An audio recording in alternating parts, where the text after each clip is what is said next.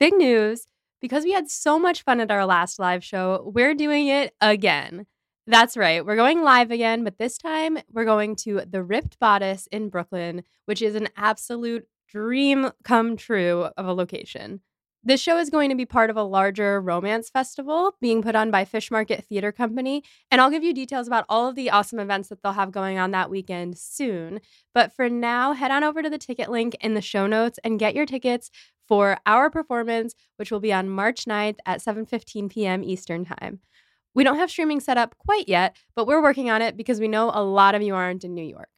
But if you are, or if you can get here, we hope that you'll get your tickets and come join us because it's going to be a blast. Hey everyone! Before we begin today, we want to give a huge shout out to our newest patrons Sarah, Catherine, Angela, Amy, Tiara, Elise, Dixie, Shamani, and Danielle. And a special shout out to Alex, who upgraded their pledge. This week we surpassed 100 patrons, which is absolutely wild to us. Thank you, thank you, thank you. If you want to become a part of our team, head on over to patreon.com slash pod and prejudice and see how you can support us. We've also got brand new Sense and Sensibility merch. Elinor Dashwood is a Goddamn Liar merch is now available on our TeePublic store. It's designed by Jess Patino, who also designed our gorgeous Whomst merch.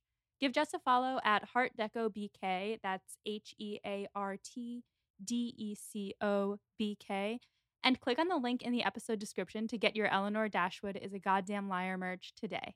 And now, enjoy this week's episode covering part one of the 1995 adaptation of Sense and Sensibility with our guest, Vanessa Zoltan. We have been doing this podcast now for two years. We are recording this on Jane Austen's birthday, and we're about to go into what is probably my favorite Austen content I have consumed the 1995 adaptation of Sense and Sensibility. So we are honored to have you with us on this momentous occasion. Thank you so much for having me. I do disagree that this is the best Jane Austen adaptation. I think it is the second best Jane Austen adaptation, but my pick is controversial. So we can talk about that another time.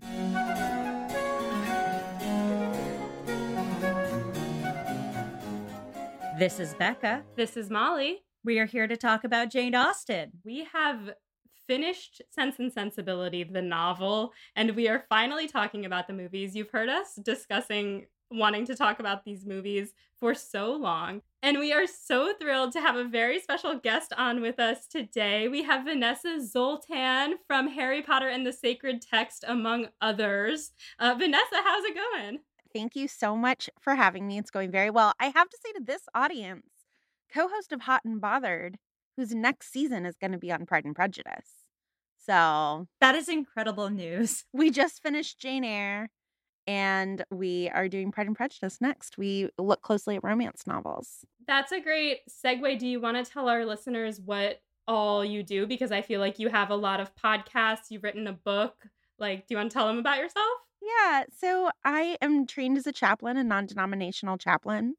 And my whole shtick, I, I run a small company called Not Sorry Productions, and we treat secular things as if they were sacred. So we're really trying to empower people to love what they love and practice loving your neighbor and kindness and courage by looking closely at secular texts instead of just turning to traditionally sacred texts. So we use Harry Potter, we use romance novels. On our podcast, The Real Question, we change texts every week because we really think that as long as you are getting better at loving, you are doing sacred reading correctly. So that is that's my work. And so we do all the sort of religious practices with books. So we lead pilgrimages with secular texts. We have a Pride and Prejudice pilgrimage in June in Bakewell and at Chatsworth. Oh my God. I know. It, it's a very fun trip. Margaret H. Willison will be leading that for us. And um, we do small group sort of traditional Bible study, but with Harry Potter or Jane Eyre, um, and seen Pride and Prejudice. So it's not a bad life that I live.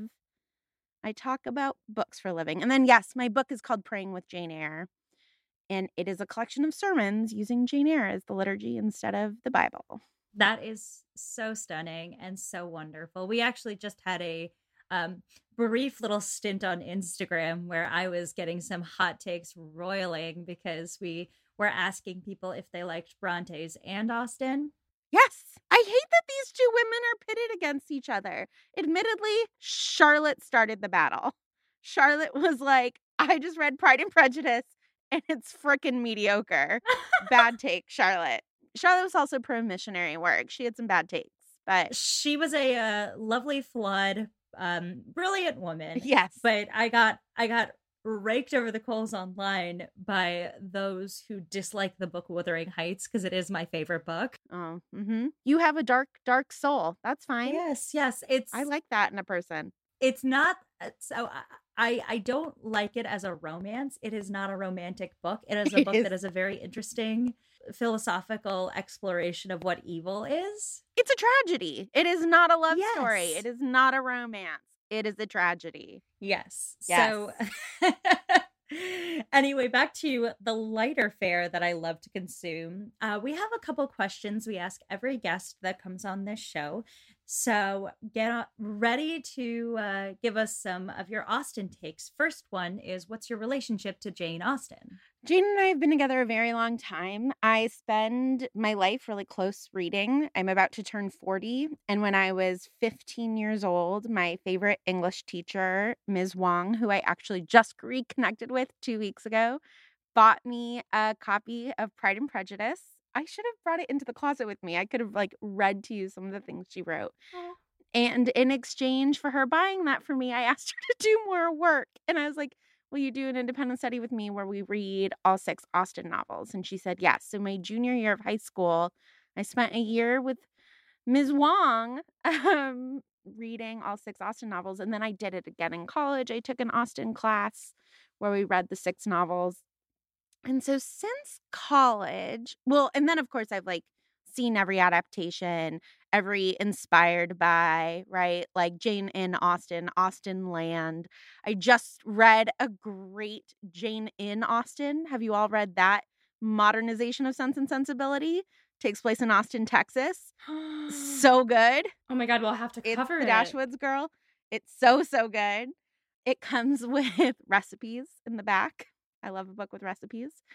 And so yeah, I'm I am a super consumer of Austen I will say since I've graduated from college, which has been a while now, I've reread Pride and Prejudice, Northanger Abbey, and Sense and Sensibility. I have not redone Emma, Persuasion, or Mansfield, and I need to. Without spoiling anything for Molly, I think uh, I can say I reread Emma more recently, and I think it holds up real nicely. Mansfield Park is an interesting one to reread because I took a lot from it the second read mm-hmm. that I did yeah. not pick up on in the first read. Yeah, I know that I would not have enjoyed it if I hadn't read it along with teachers, but and Persuasion back in the day, I was blown away by Persuasion and loved the BBC adaptation of Persuasion.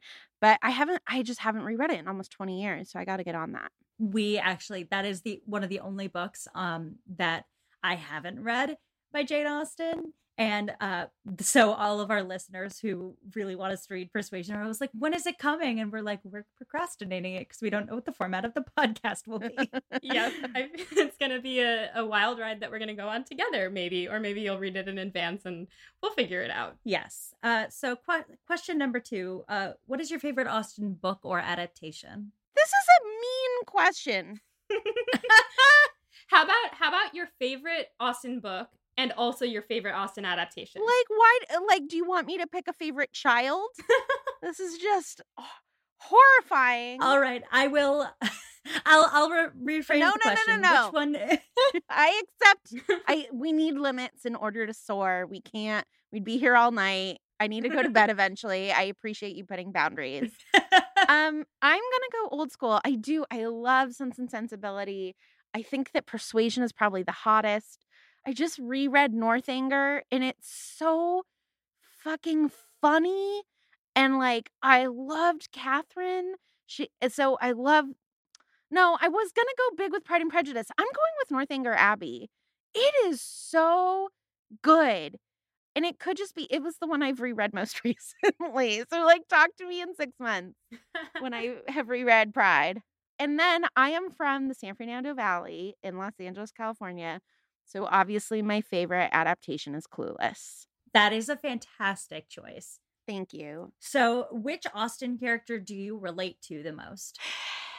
I mean, obviously, Jane from Pride and Prejudice. I am refined and beautiful. I'm just kidding. I am. I I do love that. Obviously, the Jane Austen named the most beautiful, kindest character after herself. But oh yeah, I I mean, I'm a Lizzie Bennet, right? Like, aren't we all Lizzies? Like us readers, walkers. My favorite thing. I think that Elizabeth Bennet is the person who taught me that it's okay to have walking as a hobby. And walking is my favorite hobby. And I absolutely learned that from Lizzie Bennet. Can I just mention a few other amazing adaptations? Of course. Okay. So Death Comes to Pemberley, super fun.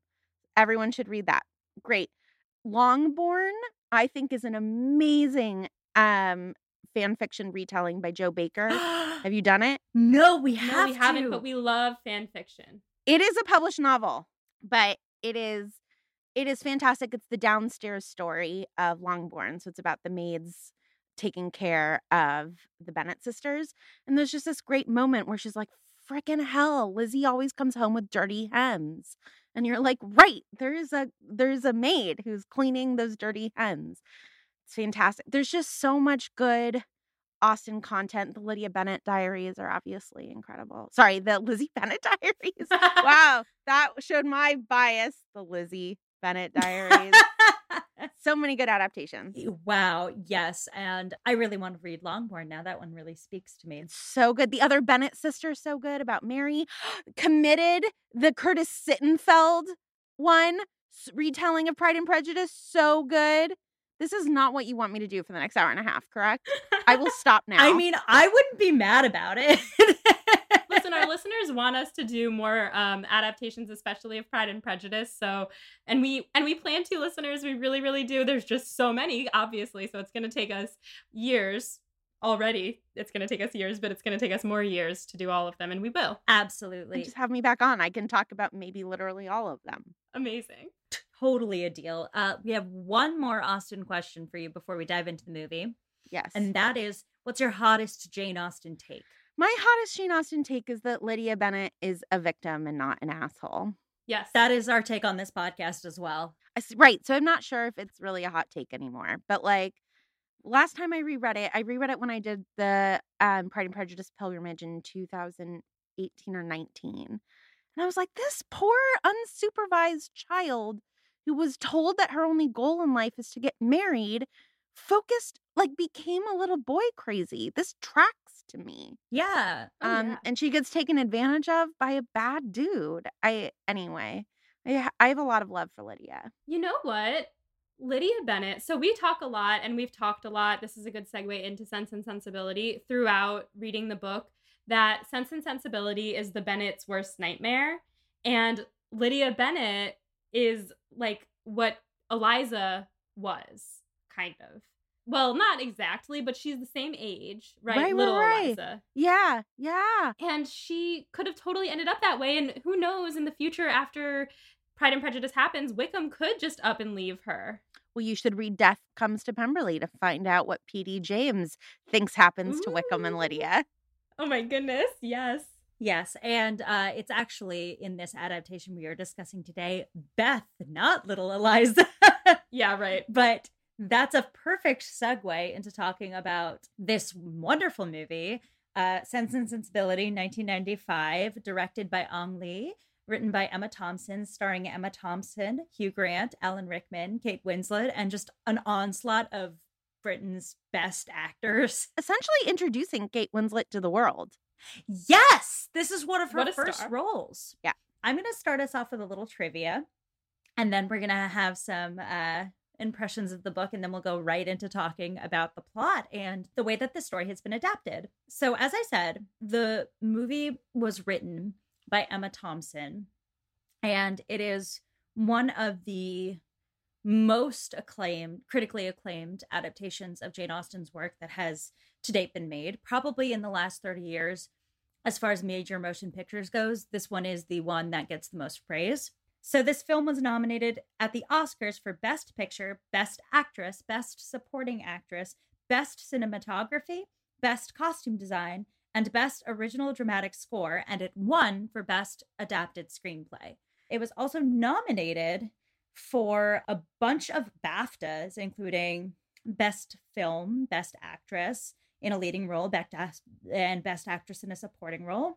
Other fin- fun facts about this film include uh, the onslaught of Harry Potter actors that are in it, including the Fat Lady, Cornelius Fudge, Madame Pomfrey, Severus Snape, uh, Sybil Trelawney, Dolores Umbridge, Dolores, Dolores Umbridge, Umbridge. Doctor House. Wait, that's that's not Harry. Oh, Potter. Oh yeah, but Doctor House is in this, and he he looks mighty fine. He looks so good. One last little fun fact.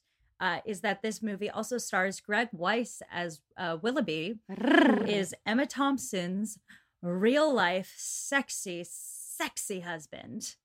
Molly, did you figure that out before we recorded this? Listeners, I have to be honest with you. Becca told me not to look up the cast, and I assumed she meant don't do a deep dive, but I figured, oh, I can look up Emma Thompson.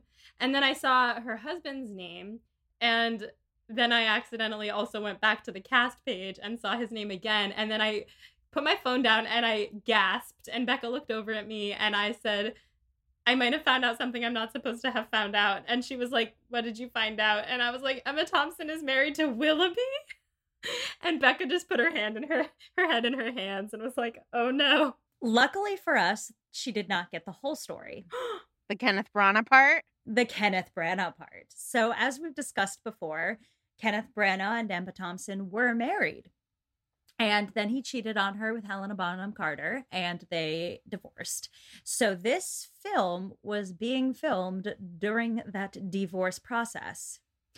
And Kate Winslet was the one who decided to try to set up Emma Thompson and Greg Wise, a pair that are still no. married today. Oh gosh, how did she succeed in that? Also, she's like 17 years old. She's just like these two older people. She's like, you two would be cute together. She's like, it is actually inappropriate that you're seducing me. Fictionally, please seduce the age appropriate person. Yes. well, I think the one thing about Sense and Sensibility that's true throughout is that no one seducing Marianne Dashwood is age appropriate. I love this film. I have a real problem with the age of the cast members in the movie. I do too. I've watched it now thrice. Uh, well, I've watched the first half thrice. I've watched the second half once, and I, as much as I'm enamored with my sweet, sweet Alan Rickman, it's just too weird for me to watch them together. Well, he he essentially has a surrogate daughter who is her age or older, right? Mm-hmm. And then also, I don't like that Emma Thompson was in her 30s playing Elinor.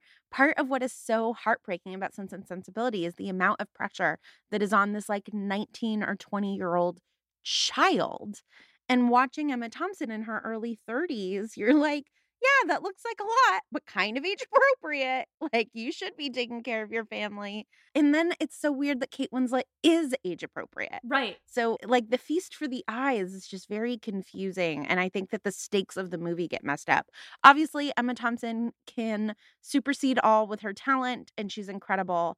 But I, I find it distracting from the oomph of the movie. I totally agree. And with all all due respect to Emma Thompson, my queen, my lord, my savior, she kind of it seems like wrote the movie to star as Elinor because she wanted to, which is what a lot of people do. And yeah, love her, but I agree, it's distracting. Absolutely. It's one of the only really big flaws in the movie, I think, is the fact that Emma Thompson is just not an age appropriate Elinor. She's a perfect Elinor in every other way, but not an age appropriate one. Totally. All right, shall we shall we get into this? First of all, um, I think that Vanessa and I have made ourselves clear on our feelings on this movie, which is, I would say, overwhelmingly net positive. Oh my god, it's a, a wonderful film. Absolutely. Molly. Oh, you want you want me to say what I think about the movie? Yeah, just just give us uh, some brief first impressions, if you will, or Pride and Prejudice, as it's later called. okay, as I just said, I've watched the movie now once all the way through and two times half and halfway. And I haven't been able to stop thinking about it. Um, particularly Alan Rickman as Colonel Brandon. I as a mostly gay woman, but not a hundred percent, I'm in love with him. you know, our patrons know this already because we recorded a, li- a little ditty for them. But I, after we watched the movie, I had a dream. and in the dream, we were married. And I was Marianne Dashwood. I'm happy for you. Thank you. I, I just I, I do want to say that her phone background, which is now a lock screen of Alan Rickman playing Colonel Brandon, I woke up the next morning and she was like on her phone in the kitchen. And I looked down and I saw him and I went, Molly.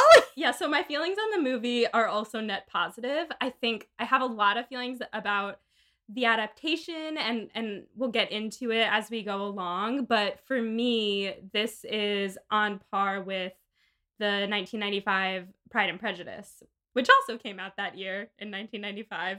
Surprisingly, good year for Jane Austen adaptations and my birth. Except that the 2005 Pride and Prejudice is better. What?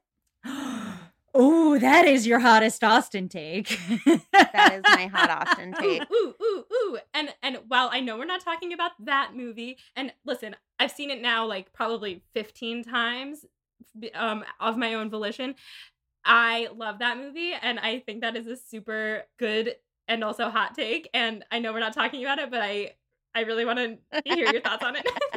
but you're going to talk about it on your show. We will. Don't worry. So I guess we should get into the movie. yes. So the movie begins. It's beautiful music. It's a good opening credits sequence. We get the whole cast. We get the title page. I love this. We start with Mr. Dashwood on his deathbed begging John to help his stepmother and stepsisters, which I honestly didn't I wasn't expecting because it feels like such a preamble to the story, but they really went in with it and I was like, "Oh, we're going to off the bat. We're going to get into it here." We're setting the stakes. Setting the stakes. It's a high stakes situation. yeah. They will inherit nothing. It's great. I really enjoy this actor who plays John Dashwood. He gets the simpering really well. He seems pretty determined at first when his dad asks him to help them. He's like, Oh, okay. And it cuts to him with Fanny, and he's like, I intend to give them 3,000 pounds a year. And she's like, No. and he's so easily plowed over, and they really captured him very well. Fanny does have a very cute dog, though. I was going to say, Poor dog. I know. I was like, oh, Fanny, you suck. But that dog is super cute.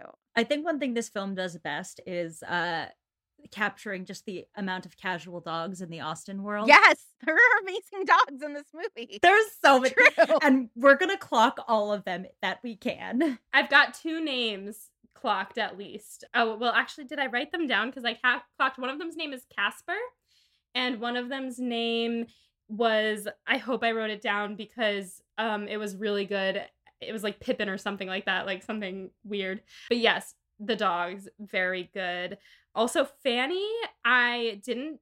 Like I said, I didn't do any further research after I found out about Emma Thompson and Greg Wise, but Fanny's voice sounds really familiar to me. She does a lot of audiobooks. Oh, interesting. I wonder if She recently read me Sense and Sensibility. No way. Bless her heart. I mean, she's a Royal Shakespeare. She's a you know Royal Shakespeare actor and is you know a big deal actress. What's her name? Harriet Walter. Well, after we record this, I'll I'll see if I saw her in anything at the National cuz or at the Globe or something. Yeah, and she. I mean, she's been in a bunch of these kinds of movies. You've definitely seen her before. Yeah, definitely. Also, so while she is convincing John that he doesn't need to give the Dashwoods any money, they're like standing outside and she has her dog like in her arms and this woman is beating out a rug above their heads and I thought that was just prime. And this movie is so funny. Yes, it and it deals with a lot of like, oh, you think it would be beautiful to live in this time? Look at the little literal horse shit that you would have to step over, right? Like it it shows you the like filth of the time and like the lack of sewers. when they're bathing Margaret after she's been like playing outside and they're just like pouring hot water over her. Good stuff. So enter the Dashwoods. So we jump to Marianne playing a dirge, uh, sweet, sweet Kate Winslet, whose name I can never remember. This has always been a thing for me. I've never been able to remember Kate Winslet's name. She's one of my favorite actors, and I just it always goes out of my head. But Kate Winslet playing a dirge, she is fresh, 17, and Elinor comes in and asks her to play something else because Mama has been crying all morning. And this was iconic. Marianne looks at her and doesn't look at her book and she turns the page and she immediately starts playing another dirge. And Elinor says, I meant something more cheerful, dearest. dearest. yes. So then Mrs. Dashwood gets her moment of introduction, and this is Gemma Jones, aka Madame Pomfrey. Such a brilliant actor. Also, um, the mom in freaking Bridget Jones. Bridget Jones. Mm-hmm. She's so. First of all, like she is so good, and she is so beautiful. Like I hope that I age as gracefully as her. I know. And I think she does a great introduction to Mrs. Dashwood here, right? Like the despair and fretting and concern for her children while grieving, right? Like it's an amazing introduction to this character. Yes, she's all in black and walk running around being like I'm being thrown out of my own house or reduced to a visitor in my own house and she's got she's crying. It's heart-wrenching. And Mrs. Dashwood's really like a like a delicate balance because you want to capture that she's a great mom. You also want to capture her flaws. And those two qualities within her bleed together her over romanticizing plus her deep devotion to her children and acceptance for who they are. Those two things really kind of ebb and flow. So it's very, very delicate. And Gemma Jones really does nail that in this movie. Oh, yeah. Now, this is still all in the introduction. This movie, I did notice um, a lot of the scenes were very short, like cut to, cut to, cut to, which I appreciate because it keeps it moving. And so then we jump to Margaret, who now a common theme in this podcast has been justice for Margaret because she doesn't get enough attention in that book. No, she doesn't. But boy, does she in this movie. I know. She's a key player. I can't wait till we talk about our favorite lines. Oh my At the end. Yeah, me too. Mine is Margaret adjacent. Perfect. Yeah, wait, mine is too. I wonder if we have the same favorite. Oh, no. Ooh, we'll find out. But Margaret's in a treehouse that I imagine her dad built for her. Probably. Oh. Or at least ordered to have servants do it. Oh yeah, you're right. You're right. He probably did that. but it was probably his thought. Yeah, and so he she's in a treehouse, which first of all, I love that we get this kind of playful nature. We get to see how these kids are just kids, and also that people in this time period were people, which I think that we forget sometimes, or at least society at large forgets when thinking about Jane Austen books. So getting to see in the movie that they're people is always really fun. So she's in a treehouse and she won't come down, and Elinor is like, "Come on, Fanny and John are coming. You have to come down." And she's like, "Why do they get to inherit the house?" And Elinor's like, "Well, it passes from." Father to son, not father to daughter. And Margaret just doesn't seem to get it and uh, I love her. Justice for Margaret. She's my favorite character in this, probably. And she does a great power move, right? She like pulls up the rope ladder. yes, She's yes. like, nope, I'm alone I'm not coming down. Yeah. and you can't come up. I think this is actually like an ingenious addition from Emma Thompson in this screenplay because you don't have a characterization of Margaret, but it, she really takes time and care to create Margaret and creating Margaret as this sort of little wild adventurer girl not only adds so much color to the character itself and the experience of girlhood to womanhood that this book kind of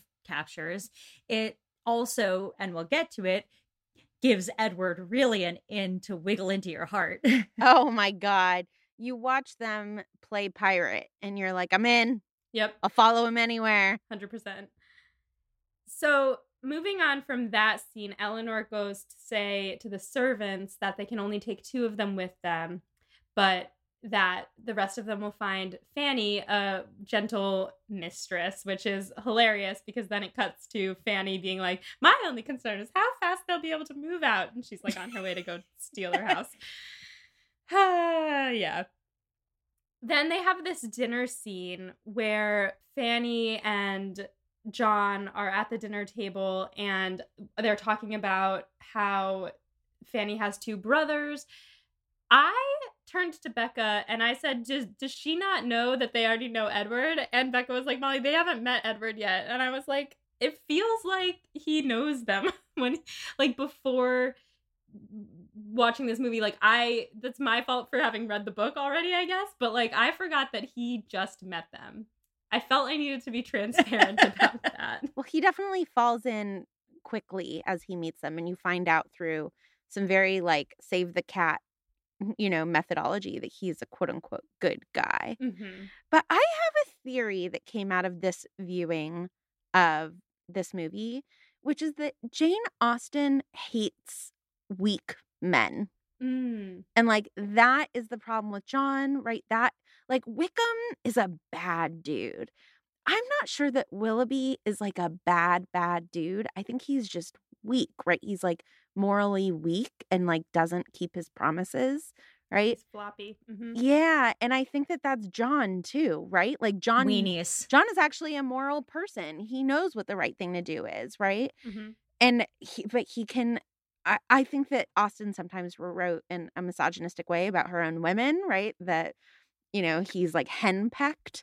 But really it's that he has no backbone. That's interesting. I I read John as a flimsy uh ex- an exploration of the flimsy morals of the higher class because he's well, well it's much more in the book but he's so obsessed with how much money everybody has and it's not that he doesn't want to help his uh sisters it's that helping his sisters involves giving away parts of his money and he's so easily taken away from doing it because he's made to believe that he's scarce on funds Right. so I don't think you're wrong. I think there's a lot of different ways to read it, but either way, Jane Austen is having the most fun making this man into Yeah, he's skewering this guy. simpering. Mhm. Ugh. Hello, it's Molly from the future hopping in to tell you about a new season of one of my absolute favorite podcasts. Hot and Bothered, hosted by returning Pod and Prejudice guest Vanessa Zoltan, is a podcast that treats romance as sacred. You've probably all already heard of this podcast because in their fourth season, they covered Pride and Prejudice. And now, Hot and Bothered is back with a season that is all about romantic films. The first 10 episodes of this new season follow Vanessa as she learns how to critically watch movies by looking closely at the classic 2003 rom com How to Lose a Guy in 10 Days. After 10 episodes, Vanessa will be joined by her co host, Hannah McGregor, a media studies scholar, author, and podcaster. And together they'll look at romantic films from Casablanca to Love and Basketball to When Harry Met Sally. The show is already so fun after just listening to one episode, and I cannot wait to listen to the rest of the season. So, subscribe to Hot and Bothered wherever you get your podcasts to jump into this new season that's all about romantic films, or to enjoy their previous seasons about Pride and Prejudice, Jane Eyre, and a personal favorite, Twilight. Again, that's Hot and Bothered, and it can be found wherever you get your podcasts. Also, this August, Vanessa is leading a pilgrimage to Bath for a five day trip dedicated to Northanger Abbey. Now, I don't know anything about Northanger Abbey, but even I want to go on this trip.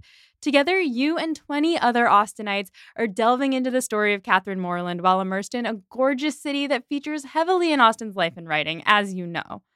So, if you enjoy contemplative hikes, immersion in a new city, time away from your regular life, and the chance to talk about Austen with fans from all over the world, which I know all of you do, then this trip is for you. So, check out Common Ground Pilgrimages at readingandwalkingwith.com. To claim your spot on the Northanger Abbey trip, head to readingandwalkingwith.com slash Northanger Abbey 2024. And now back to this episode. Yeah, it, I think it's it is definitely a combination of both, and I think that the movie plays more into him just being a floppy, floppy, weedy man who will do whatever his wife says, um, because I think that's more relatable for our time period than this like you know the gentry upper class whatever um but in this scene like for example fanny's like oh yes my younger brother is going to come visit and then everyone just like looks around and then john like he, you can tell he's uncomfortable and he's like if that's okay with you like he's like right? Isn't that what we're supposed to do here? Um so that happens and then we cut to Marianne coming into a room where Elinor is sitting wrapping gifts for the servants because she's an angel. And Marianne says that Fanny wants the key to the silver cabinet so that she can count the silver. And then Elinor mentions that Margaret is missing and she hasn't been seen all morning and that she's been hiding in odd places. And I this is going to come up in a little bit so maybe I'll save it for then. But like Margaret as a lens for how this family is grieving is so powerful because she is like nine. I don't know, like supposed to be like nine or 10, 11. 11. She, and she's just lost her father. Like, of course, she's hiding and not fit for society. And then to that point, like, of course, Mrs. Dashwood is falling apart at the seams. And I think that that this movie does a really good job, especially in the beginning, of showing this. I would just add that one of the things that happens, I think, at the dinner, if I'm remembering correctly, is that Fanny says, Margaret, can you give up your room? My brother's coming to visit and it has the best Mhm. view. Oh, Right. yeah. And just since important. we're about to meet Edward, and I think that brilliantly sets us up to love Edward from the word go and to see him as more of a Dashwood than a Ferrars right from the beginning. Um, I just wanted to throw that in. Absolutely. Yeah, you're so right. I can't believe I forgot to write that down because that part was so important to me. Um, God. that's How dare you? um, I took like eight pages of notes. Too many. I was like, I gotta pare it down. Um, anyway, yes, I yes, 100. percent So Elinor then accuses Marianne uh, in this conversation of not uh, having said a word to Fanny and John all week, and Marianne is like, untrue. I've said yes and no, which I love. And then we see her come into the breakfast room, and and everyone's already seated, and she turns to Fanny and she says, "Good morning, Fanny." And then everyone looks up, like, "Oh my God, did she just talk to Fanny?" And Fanny's like, "Uh, uh, good morning." And then she says, How is the silver? Did you find it all genuine? Amazing. so sassy. So now here we are. It is time. Edward has arrived and he rides in on a horse and there's sheep around and Edward enters the room and I just I love Hugh Grant so much. I just love him. I have to point out here that we watched this movie with my boyfriend Mike, and at this moment in time, he just goes, Is that Colin Firth? Bless his heart. Bless his freaking heart. Yes, Mike takes are back. Very genuine. It's like a reflection for who we are from the outside. Oh yeah. We're too in it. We are so in it. That is a fair conclusion that he came to that Colin Firth and Hugh Grant are the same person. I agree because when we hadn't yet, when I was reading Pride and Prejudice, I hadn't, I didn't know anything about the movies. First of all, I thought that Colin Firth and Keira Knightley starred in a movie together. And then I pictured, as I was reading, I pictured every man as Colin Firth. Yeah. And then also, as I was reading this, I pictured Colin Firth as Colonel Brandon. And also, Hugh Grant and Colin Firth are the only two British actors. So, like, there's, I mean, that's a that's a joke. It's, but to me, they are it. Except Alan Rickman, obviously. Hugh Grant f- famously made a joke about how he always plays the same character. In an interview, somebody trying to think what movie it was, but in an interview, somebody asked him about his role, and he was like, "Well, I'm playing a a slightly sloppy love interest with a subtle sense of humor. It was a real reach for me." So like they're like he's in on it. So he comes in and he is like pure Hugh, Hugh Grant. He's just he's all awkward. And Fanny and Mrs. Dashwood at the same time say, "Do sit down," which I thought was a beautiful touch to show that like Mrs. Dashwood has has given up this home to Fanny.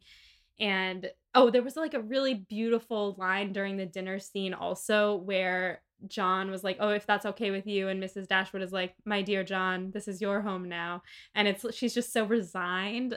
Ugh, Yeah. I love Mrs. Dashwood. They're having this conversation, and Fanny is like, Where's Margaret? I'm beginning to think she doesn't exist. And Mrs. Dashwood's like, Forgive us. She's hiding. She's shy of strangers. And Edward says he is also shy of strangers and he doesn't have anything like their excuse, which is really. Mhm. And he does the payoff, right? He's like a um I have a wonderful view of the stables, you know, an error. I'm sure Fanny put me in one of the family rooms, but I quickly forgot it. I quickly fixed it. And you're just like, "Ah, you got the cat out of the tree." I know. He was like, I'm happily installed in the guest quarters. this is also a wonderful moment because in the book, one of the one of the only critiques I have for Jane Austen on uh, Sense and Sensibility is that she doesn't take a lot of time to show instead of tell about how Edward grows close to the the Dashwoods at the very beginning. Um, and I love that instead of just saying Edward's shy and modest, nothing like his sister Fanny, you get immediately from this scene the exact same thing. Mm-hmm. It's really well done. Brilliant. Then we have Fanny and Edward talking in the stairwell, and Fanny is like bitching about how spoiled the Dashwoods are. And Edward is like, they've just lost their father. Their lives are never going to be the same. And Fanny's like, that's no excuse. And it's it 100% is. I'll just I'll say this now. I, I this comes up a lot for me. This movie is very special. I think it really does focus in like I was saying on the fact that they've just lost their father and to get real, I also lost my father during the pandemic and just me and my mom wandering around the house. I mean, because we also didn't have jobs to go to because it was the pandemic and it is the pandemic and they literally just lost him and it's still hard for me a year and a half later. So the fact that they're immediately getting pushed out of their house, being treated like guests in their own house, they don't have anywhere to go. They're feeling so lost. I think this just does a really good job of setting it up, especially with Margaret hiding every uh, hiding all over the place and with Marianne not really talking. I mean, I think that Kate Winslet does a really good job of this kind of stone face like playing the piano all the time. It's just so real and they really encapsulate it really well so this movie hit different. Yeah. I'm so sorry for your loss. Thank you. That's incredibly hard felt i should share. It feels it just this movie made me feel seen yeah. and i appreciated it for that. It is it's a wonderful movie about grief it is. right?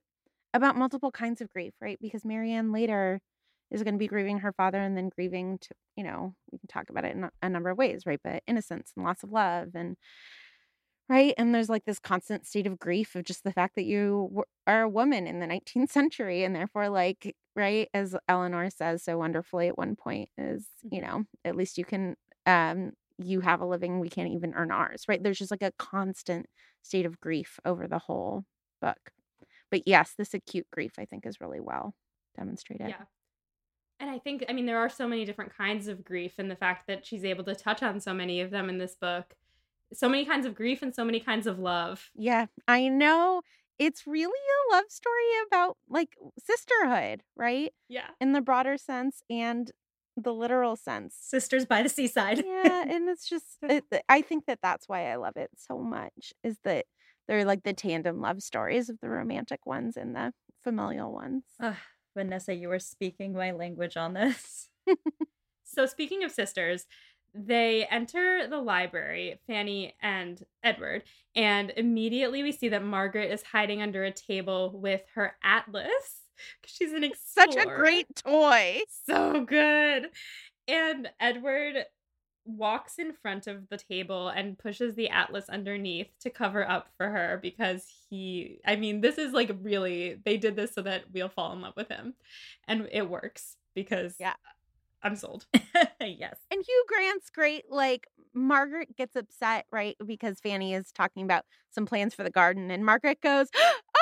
And then Hugh Grant goes, "Oh!" And he goes, what a "Oh, good idea!" And all of his like very silly, very like 1940s Charlie Chaplin esque, like, "Ah, dear me, stuff is so well done. He really It's so good. he may only play one or two roles, but he does them very well. He does. I was when I was not supposed to be looking up the cast and I was doing it anyway. I did uh, see an article that he had like first of all, I looked him up and I just like I only thought like I thought that that man was going to be 30 years old forever. So I didn't realize he's still like out there doing stuff and he is. So good for him. He is. Have you not seen Paddington 2? No, and I've heard it's his best work. It's he's fantastic in it.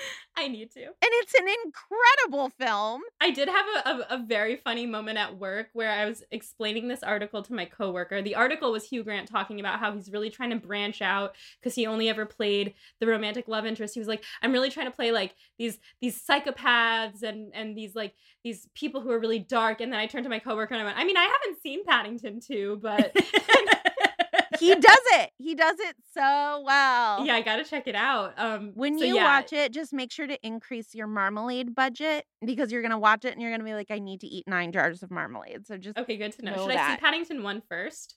you do not need to see Paddington one. No, Okay. believe it or not. So Hugh Grant then pops his head into the room where the Dashwood girls are essentially like looking at Zillow ads that they can't afford. Um, Elinor is like, "No, Marianne, we only have five hundred a year," and Marianne's like, "What about this one?" And he says he's found what they're looking for. A nice um, what's it called when this, you're saying one thing and you mean something greater than that? Euphemism. Yes, yes, Except it's just a great Britishism. yes. it's like so British. I've He's um, so British. found what you're looking for. Hugh Grant might be the most British person alive. It's like possible. Oh yeah, I believe I uh, found what you're looking for. Okay, cool. He brings Elinor into the library and he he he comes in.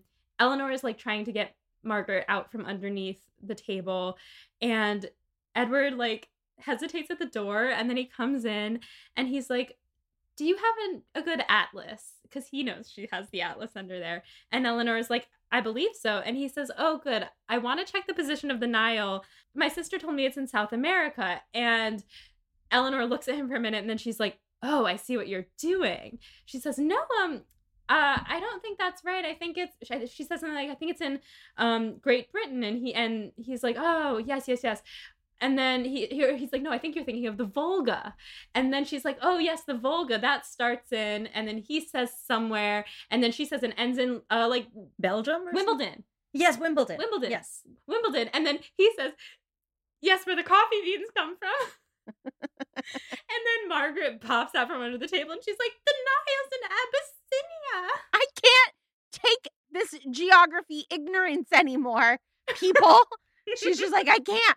It's like listening to you call Hugh Grant Colin Firth. I can't take it. That's how Mike brings us out of our our places. But I will say, um, this is also the first time I believe you see Margaret in the film. You hear her Mhm. before that, but you see her face for the first time popping up there. Mm-hmm. and her luscious curls. Oh, And he introduces himself and she's like, Margaret Dashwood. And I love her. And then cut to Elinor like writing a letter or something and she looks out the window and Margaret and Edward are sword fighting together. And this is where you're like, okay, she's watching him. She's getting all misty eyed. He turns to the window and he's like waving at her, and you just melt as the viewer because if you're sword fighting with a child, then you're a good person. And then Margaret stabs him in the in the growing for some for some comic relief. You're like, oh, uh, uh. it's perfectly done. and she's like, oh no, did I hurt you? And he's like, no, it's okay. And Elinor is just like, oh man, I'm in love with this man. It's brilliant and perfect. I mean, the the floppy charm is all the more perfect when he's injured. Absolutely. then we cut to Marianne playing, and Edward's wandering through the halls. And when I say playing, I mean the piano. And Marianne's playing the piano forte, and Edward walks up and sees Elinor standing in the doorway. And this is really where like the grief of it all hit me because Elinor is crying in the doorway, and Edward comes up and offers her a handkerchief, and she says, "This was my father's favorite," and wipes her eyes on the handkerchief and it's so beautiful. And just like uh you just get the vibes there entirely. The handkerchief has his initials on it. He says she can keep it. It's it's always funny to me when someone in a movie lends someone else a handkerchief and they blow it and then like obviously you don't want it back. But again, he wouldn't have to deal with it. He folds it and puts it in his pocket, and his valet will deal with it later. true Like, I think that is part of why, right? yeah It's like they just didn't have to deal with the consequences of how gross that is. Mm-hmm. That's so true. He asks her to show him the treehouse. She she says thank you for your help with Margaret and all of that. He says, "Oh yes, like we're having a great time." And she says, "Did she show you the treehouse?" And he says, "No, would would would his little stutter is so cute. He's like, "Would, would, would you do the honor? It's very fine out." And she said she would. So they go for a walk. Ugh, man, I'm shipping it.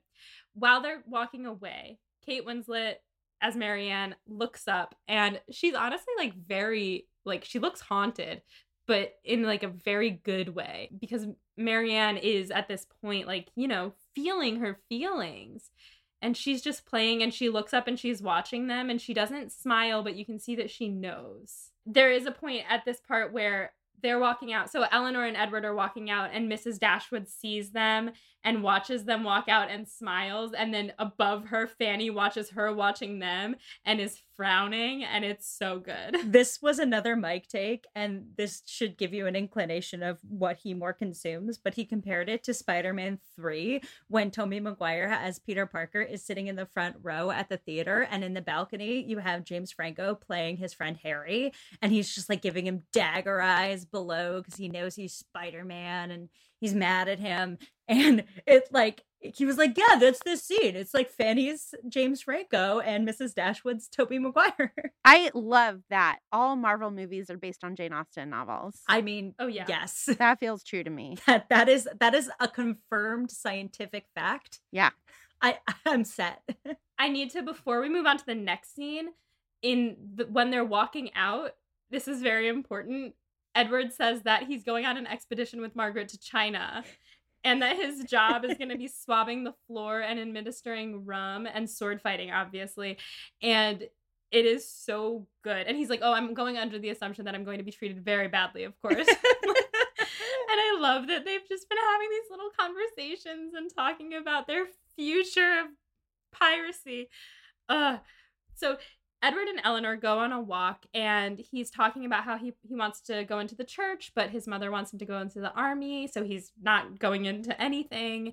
And we have a little montage of them getting to know each other in different settings. So then they're on horses. And this is where we get that wonderful line where he says that he's so idle and their situations are so similar, but Elinor says, at least you can inherit your wealth. We can't inherit anything. His response is iconic, which is maybe Margaret's right. Our only option is piracy. Yep. yep. So good. And Margaret is right. That is our only option. Yeah.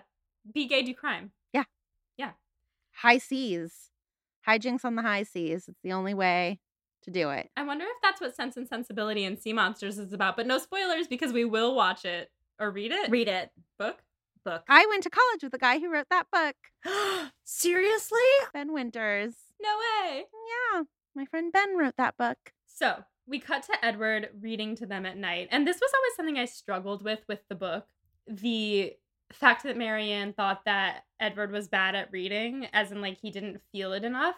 And what I thought was so key about this scene so Edward's reading them from maybe the Bible, maybe poetry. I'm not sure which, but he's reading to them.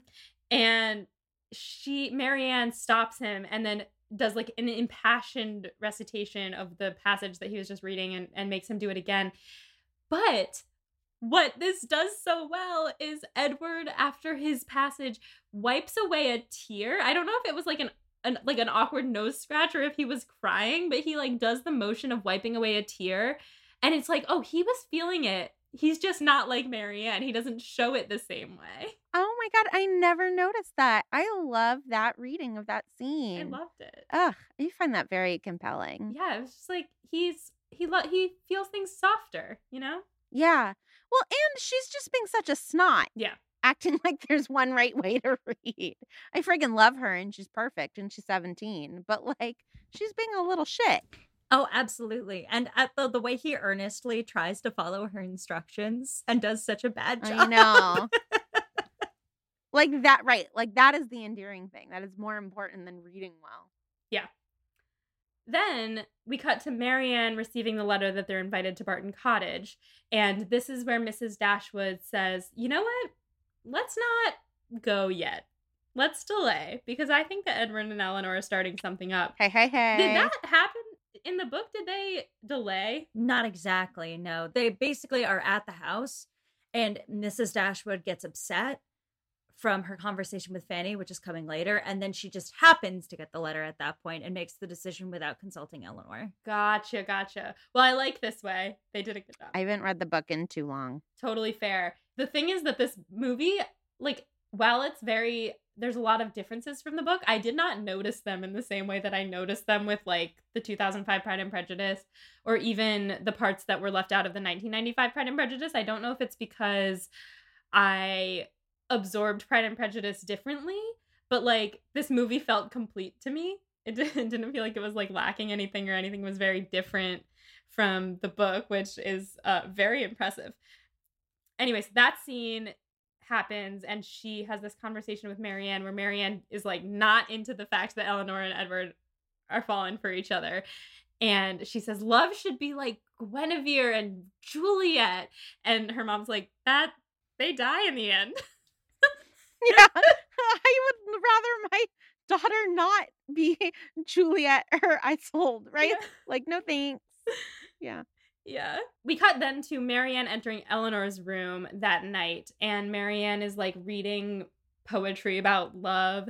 And they have a conversation where Marianne is like, How do you feel about Edward? Like, it's pity he can't read well. Um, Elinor's like, You just made me nervous. Or you just made him nervous. And Marianne is like, You know, I think he's boring, but if you tell me that he's going to be my brother, I will love him unconditionally. And Elinor gets super uncomfortable and is like, that's that's not going to happen.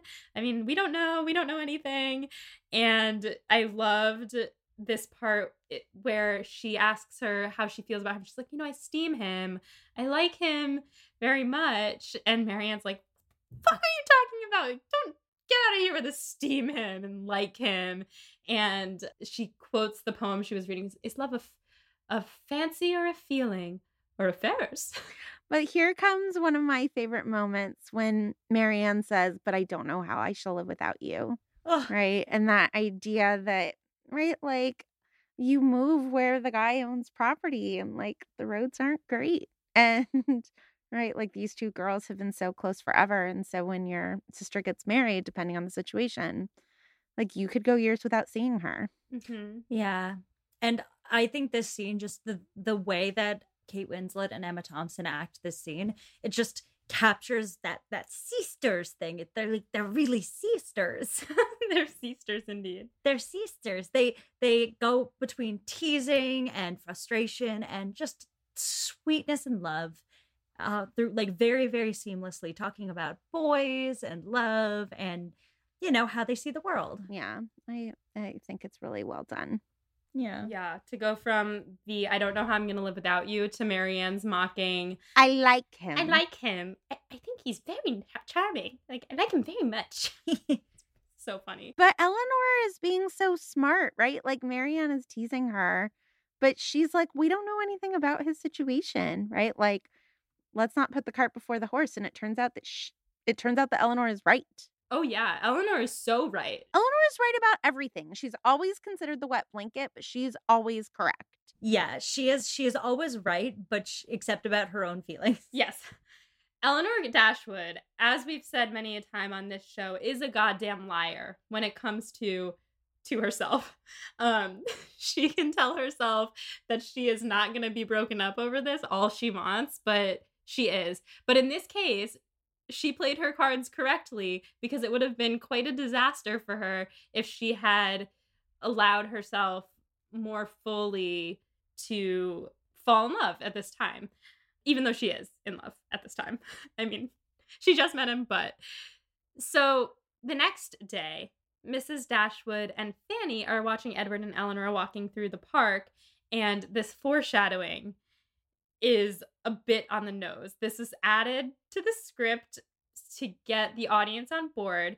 Fanny says that Edward is the kind of person on whom penniless women can easily prey. And if he entered into an engagement, he would never go back on his word. He's incapable. Their mother has made it very clear that she would disown him if he ever married someone of lesser status than him. And she's talking for context in the movie about Elinor, but for those of us who have read the book, this is a big, big foreshadow. Mm-hmm. And I don't think it was in the book. Oh no, no, no, no, no. This is this is just Emma Thompson being like, "Hey, he's gonna get taken advantage of by a money grubbing lady. It's coming." Well, it's also Emma Thompson, right, showing us that Fanny like Fanny's not a fool and Fanny is a meddler. Fanny is going to destroy this family's life as many times as she possibly can in order to maintain her wealth and power and stature, right? Like she just doesn't care who she hurts. Uh, yes. Fuck Fanny Dashwood. yo, fuck Fanny. Yeah, for real. So this conversation with Fanny stresses out Mrs. Dashwood, and this is when she tells them that they're moving. They decide to move to Barton. And Edward is so sweet. He's like, to Devonshire. Oh no, I don't want you to go to Devonshire. It's so sweet. He really doesn't want them to go. He's like my pirate king. I know. Who shall I obey? No. Also, I'm in love with Elinor, but mostly my pirate But mostly king. justice for Margaret.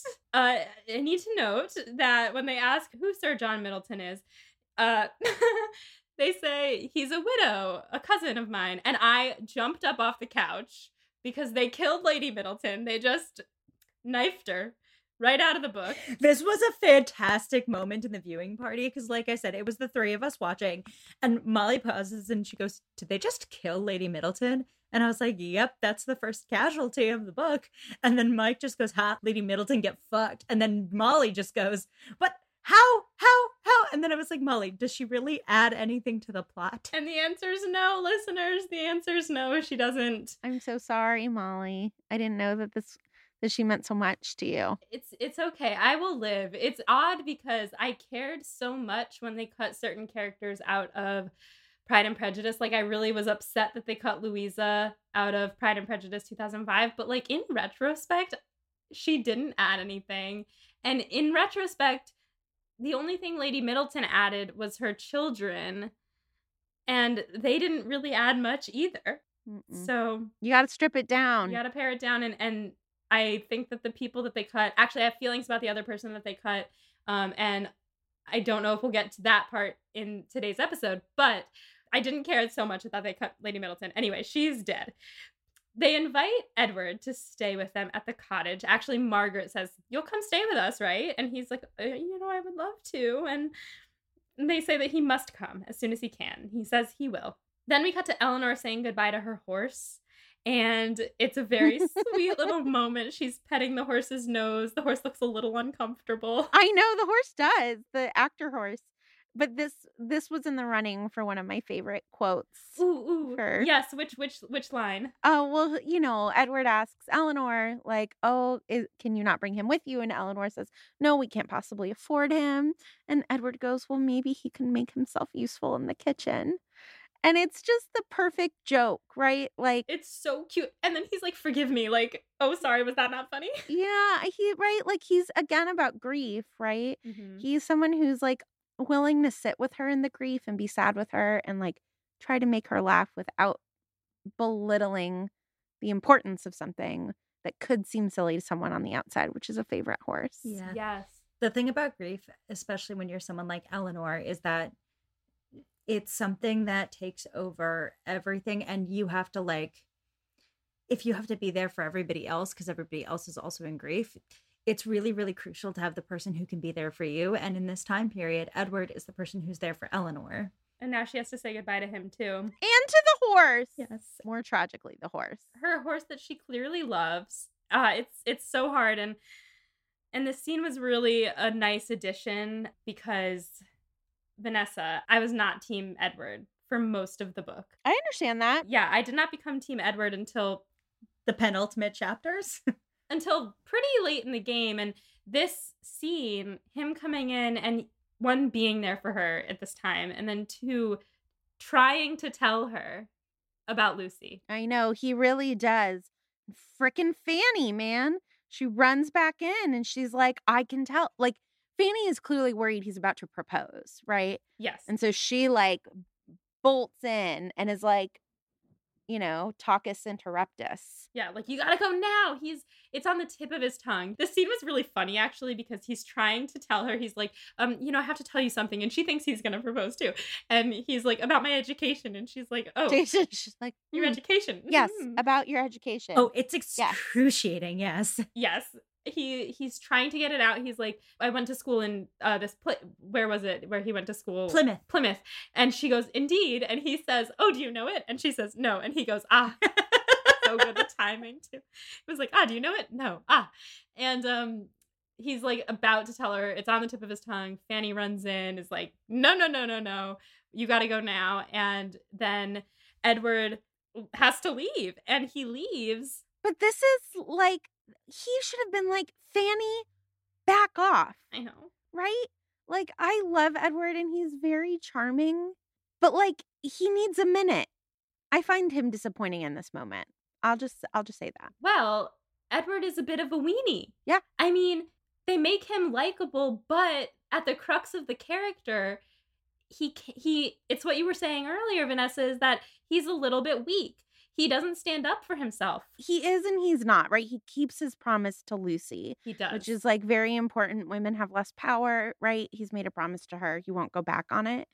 But yeah, this is just a moment where you really want him to turn to Fanny and say, and we know he can stand up to Fanny, right? He's like, I was put in the wrong room. They've just lost their father. Mhm. And so it makes you wonder if he doesn't really want to tell Elinor about Lucy, right? Ooh, good point. he he absolutely should have turned to Fanny and been like, Fanny, I need 10 minutes. She would have backed off. Yeah, it's hard. It's hard. I think it's something that the book and the movie that this story is grappling with and that I as a reader and I think a lot of readers grapple with. We talk a lot is is Eddie compost or garbage? Because I was very he's garbage, but like Becca was saying he's garbage that's good. He's trash, but he's like good trash. like good trash you know. because he's he does everything for the right reasons, but Right. he's not standing up for what he wants and he's not Yeah. doing what he wants and that's not contributing much to the world and he in this moment i think you're right maybe he doesn't want to tell El- elinor about lucy but wouldn't that have been the right thing to do Yeah. But so he was trying to do it, right? yeah I just think anyway, it's some he I am very frustrated by his lack of just snapping at Fanny in this moment. yes edward is a complicated complicated character and i'm sure that we'll continue to say more things about him um he's compelling and much more interesting in the movie than he is in the book to me because in the book i was just not a fan until the end in which i was so then he gets pulled away and we jump to the ladies in the carriage on their way and Margaret says that Edward is planning to bring the Atlas to Barton for her. And Marianne says she thinks he'll do so in less than a fortnight. And then we see her look over at Elinor, who is trying so hard not to think about any of it. and then they roll away from Norland. And then they roll away from, from Norland. And that, dear listeners, I think is where we're going to call this episode. But don't worry, we are bringing Vanessa back for the next half of the first half. So the next quarter of this movie. Vanessa, thank you so much for joining us. Thank you so much for having me. Vanessa, do you have any social media or websites that you want to plug for our listeners if they want to find you elsewhere? Yeah, I really think that the things that I work on that your listeners would like best are definitely Hot and Bothered, my romance novel podcast. And starting in March, we're going to be talking about Pride and Prejudice, but you can catch up. We've talked about Twilight, we've talked about Jane Eyre, you know, nothing but the classics. and um, you sh- people should go to readingandwalkingwith.com and look into our Jane Austen pilgrimage. Depending on when this comes out, there are still spots available. And there will be more Pride and Prejudice pilgrimages in our future. Amazing. All right, listeners, until next time, stay proper. And swab the decks. Yes. Oh my gosh. When he Yes! says when he's like, what is swabbing anyway? Oh, Perfection.